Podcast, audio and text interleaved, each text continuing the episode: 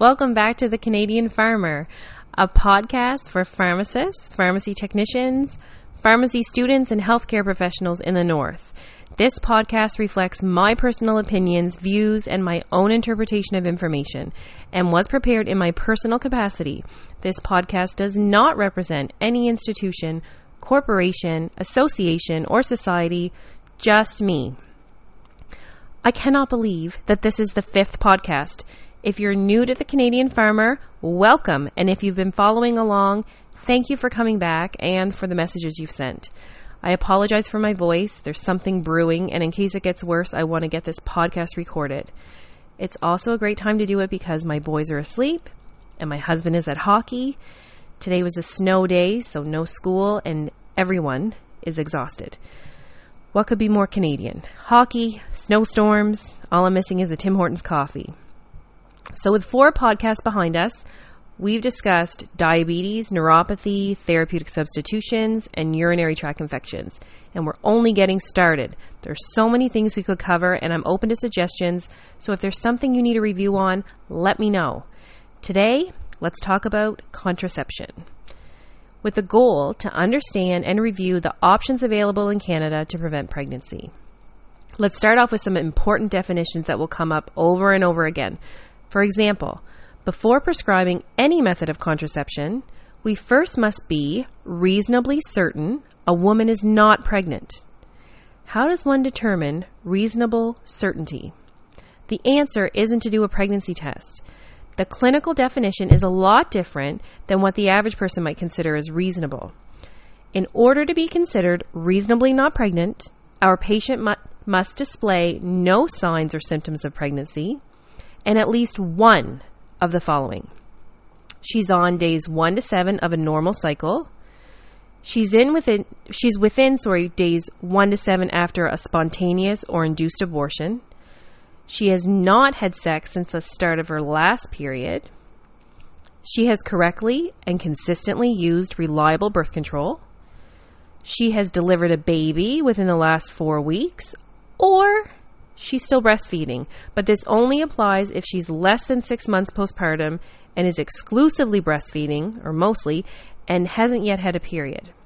So if mom had a baby that's more than six months old, or her periods have returned, or she supplements with formula, it is not reasonable to assume she isn't pregnant.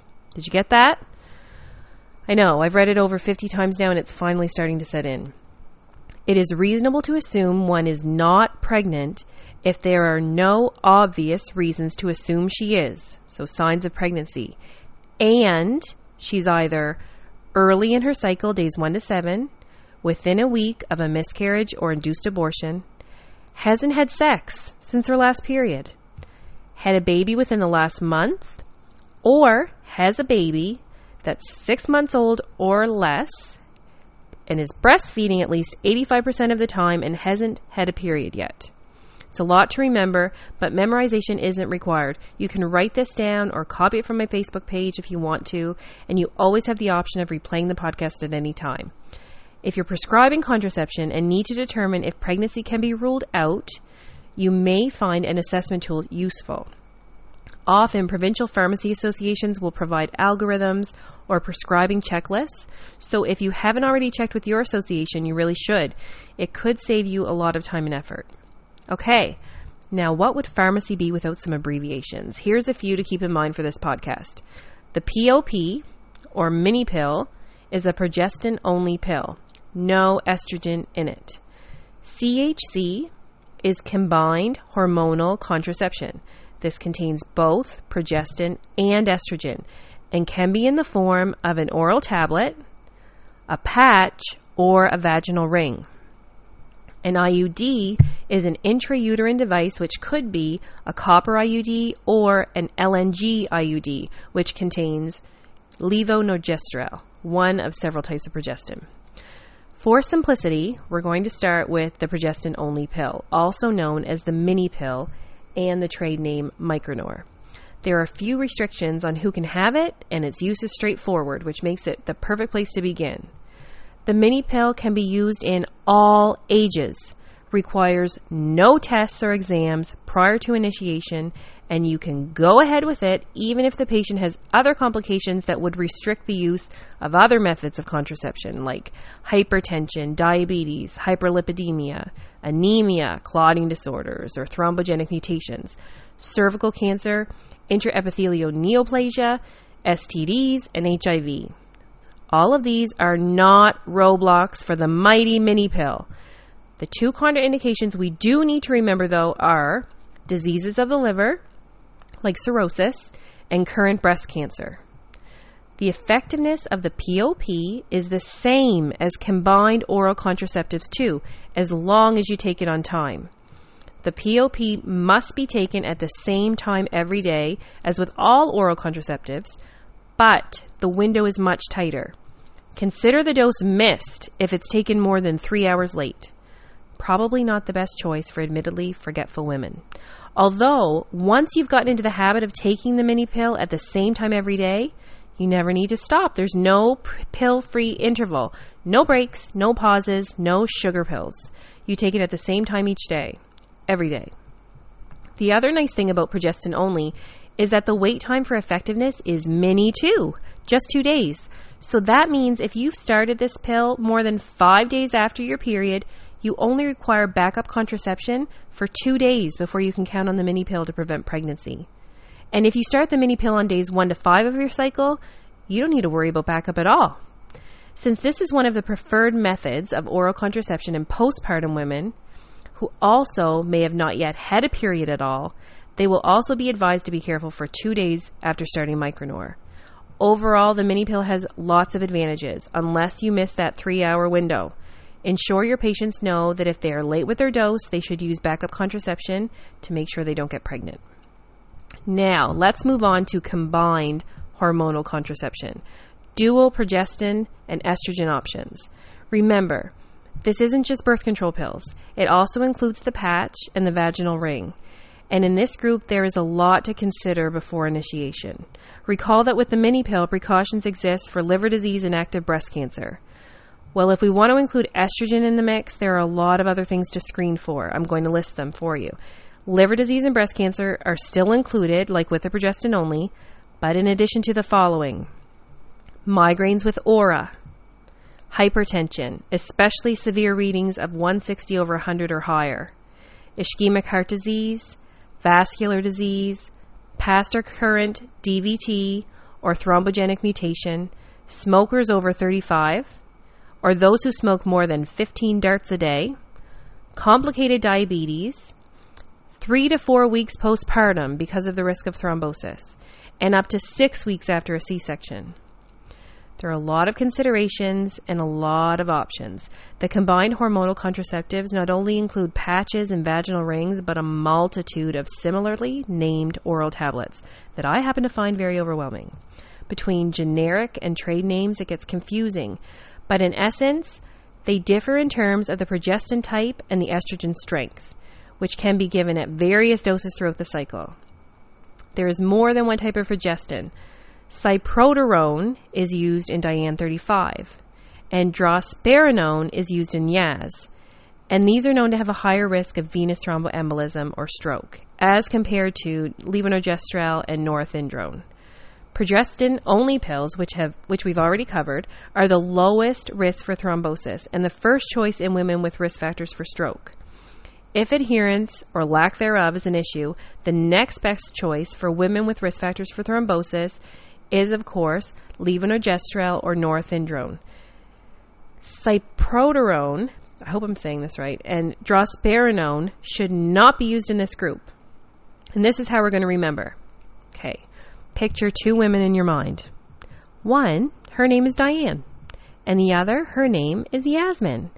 Diane has a swollen leg because of a blood clot, and Yasmin is holding her chest because she has a pulmonary embolism.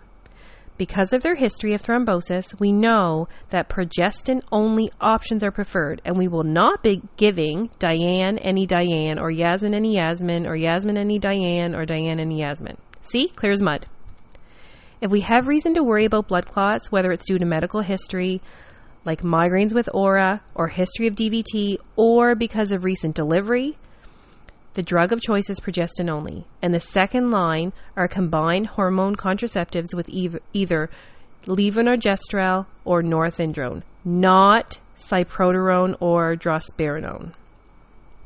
In terms of causing venous thromboembolism, the risk with oral contraceptives is low anyway, even less than during pregnancy or postpartum, but the risk is the highest in the first month after starting. So if we decide to give Diane or Yasmin or any combined OCP, it's important to counsel on signs of thrombosis and monitor during that first month especially. This also raises the importance of discouraging those pill breaks or a few months off. Restarting the pill after taking a break is also restarting at month one, which carries the highest risk of VTE. We want to avoid as many month number ones as possible, so advise patients not to take time off if they anticipate restarting the pill anyway. There is no need for a break. In fact, extended or even continuous use doesn't differ in effectiveness or safety from a 28 day cycle. And while we're myth busting, there is also no difference in headaches, breast tenderness, mood changes, nausea, or rate of bleeding when the estrogen, estrogen dose is increased or the type of progestin is changed. Now let's get back to contraindications for estrogen containing contraception. We went through the list of medical considerations, but there are other things to think about besides comorbidities. Smoking also raises the risk of blood clots, which is also higher in the postpartum period. Next, before going ahead with combined hormone contraception, and if otherwise healthy, it's important to think about age, acne, and migraines. Until menopause, which is usually before age 55, sorry, a non-smoker can use hormonal contraception. So don't think twice about dispensing birth control to a healthy 55-year-old woman without contraindications. As they say, there may be snow on the roof, but there's still a hot fire inside. Okay, but if the individual smokes and is over 35 years old, estrogen containing contraception is not recommended. There is still potential risk for smokers under 35, but the advantages of hormonal contraception usually outweigh the risk. If acne is an existing issue, there are options that carry an indication for acne only and also happen to prevent pregnancy as well, although this shouldn't be the primary reason for prescribing. Diane and Cyestra contain the anti-androgen progestin called cyproterone, in, in addition to ethinyl estradiol, and they are indicated for acne only. We talked about cyproterone before, and that it should not be used in women with risk factors for blood clots. Remember your pals Yasmin and Diane. These are not good options in the presence of liver disease and breast cancer, migraines with aura, hypertension, especially severe 160 over 100, ischemic heart disease, vascular disease, past or current DVT, thrombogenic mutations, smokers over 35, or those who smoke more than 15 cigarettes a day, complicated diabetes, three to four weeks postpartum because of risk of thrombosis, and up to six weeks after a C section. Other CHC, like Alesse, Alysena, Aviane, have also been shown to improve complexion, but are indicated primarily to prevent pregnancy. To be clear, this means that Diane and Cyestra should be prescribed for acne as the indication, with the potential added bonus of contraception. And Alesse, Alysena, Aviane, and all the others do not contain cyproterone or drospirenone. They are indicated to prevent pregnancy with the added bonus of improving complexion. Let's take a break from me drowning you in information. Let's try another approach. Question and answer, true and false. This way, we can cover the main points more concisely, and then after you listen to the podcast once, you could replay it and see if you remember the answers. Who knew birth control could lead to so much fun? Like learning, like not fun. Anyway, let's just start. So, true or false? Combined hormonal contraceptives, including the oral pill, are 100% effective with perfect use. That's a piece of cake. It's not true. In fact, failure rates are up to 9%, meaning up to 9 out of 100 women will become pregnant within the first year. Not perfect. The next one true or false? Combined oral contraceptive pills can decrease bleeding, decrease acne, decrease endometriosis symptoms, and decrease risk of ovarian and endometrial cancer. This one's true. Although contraception should be the primary indication, these are other perks. True or false? In obese women, the combined oral contraceptive pill may not be as effective. This one's controversial, but most studies show no difference in overweight women, so go ahead. True or false? A blood pressure reading is the only test needed before starting combined hormonal contraception in otherwise healthy women. True. There is no need for stirrups in your private counseling room. All you need is a blood pressure cuff. True or false? Starting combined oral contraceptive, pills, or other combined hormonal contraception should always be on the first Sunday of the month at dusk. This one's false. You can start any time at any point in your cycle as long as you are reasonably unpregnant. True or false? If you don't start the CHC on the first Sunday of the month at dusk, there is a higher risk of spotting and other side effects. Again, this one is false. Spotting and breakthrough bleeding are common for the first three months of treatment, regardless if you use the quick start quick start method, which means you start the day of the office visit, or not. Okay, true or false? Ovulation almost never occurs after seven consecutive days of combined hormonal contraception use, but is possible if there is a hormone free gap during the first or third week of the cycle. For example, missing a pill or being a day late inserting a new vaginal ring. True. Remember the rule of seven. True or false, if you miss one dose of combined hormonal contraception, but use a backup method of contraception like a condom, emergency contraception like Plan B is not required. That's true. True or false? The contraceptive patch might not be as effective in women more than 90 kilograms. True. Recall, weight isn't a considered a factor for combined hormonal contraception in the form of oral pills, but for the patch, obesity may decrease effectiveness. Okay, how about this one? The contraceptive patch is known for more breast discomfort, nausea and vomiting, and dysmenorrhea. Unfortunately, this one is true, but the patch does have less breakthrough bleeding. One more to go. True or false? A blood pressure reading is required before prescribing progestin only or combined hormonal contraception. This was a trick. You need to assess blood pressure prior to initiating estrogen containing products because of the increased risk of venous embolism, but not for progestin only pills. They can be prescribed in all ages without any prerequisites. okay, how did you do? It's a lot of information, isn't it? And that's okay. This is just an introduction. We will keep going with contraception in the next podcast and revisit some of this information and integrate new material as well. We covered a lot today, but before we wrap up, let's discuss something other than therapeutics. Sorry, let's talk about ethics around contraception. The Colleges, College of Pharmacists of Nova Scotia outline the obligations of pharmacists when prescribing contraception, including the responsibility of the pharmacist to be aware of the conditions when a person under 18 years old can consent to sexual activity. There are instances when individuals under the age of 18 cannot consent to sexual activity, including vaginal and oral sex, and this is based on both their age and the age of their partner. The Criminal Code of Canada defines the following for consent. if the younger partner's age is under 12 years old, consent is not possible. If the younger partner is between 12 and 13, consent is allowed if the older partner is less than two years older than the younger partner. So for a 12 year old and a 14 year old, that would be okay. If they're 14 to 15 years old, the older partner is less than five years older than the younger partner. So only a five year gap if they're between 14 and 15 years old.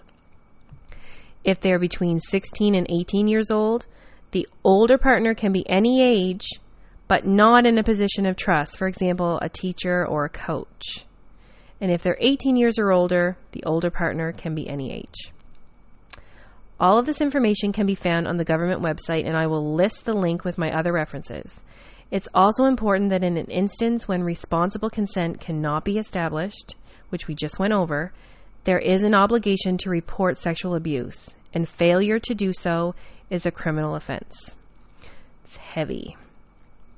You know I can't say goodbye now. Things just got way too real. So how about we close with a joke instead of legal, legal obligations to report sexual abuse? Okay? So Mrs. McGillicuddy, a senior citizen, arrives at her local pharmacy and asks her pharmacist if indeed pharmacists are now able to prescribe birth control pills. The pharmacist explains that yes, the authority to prescribe contraception is within the pharmacist's scope of practice. Wonderful, says Mrs. McGillicuddy. I'd like some, please. The pharmacist, now a bit puzzled, invites the elderly lady to speak in private and they proceed to the private counseling room together.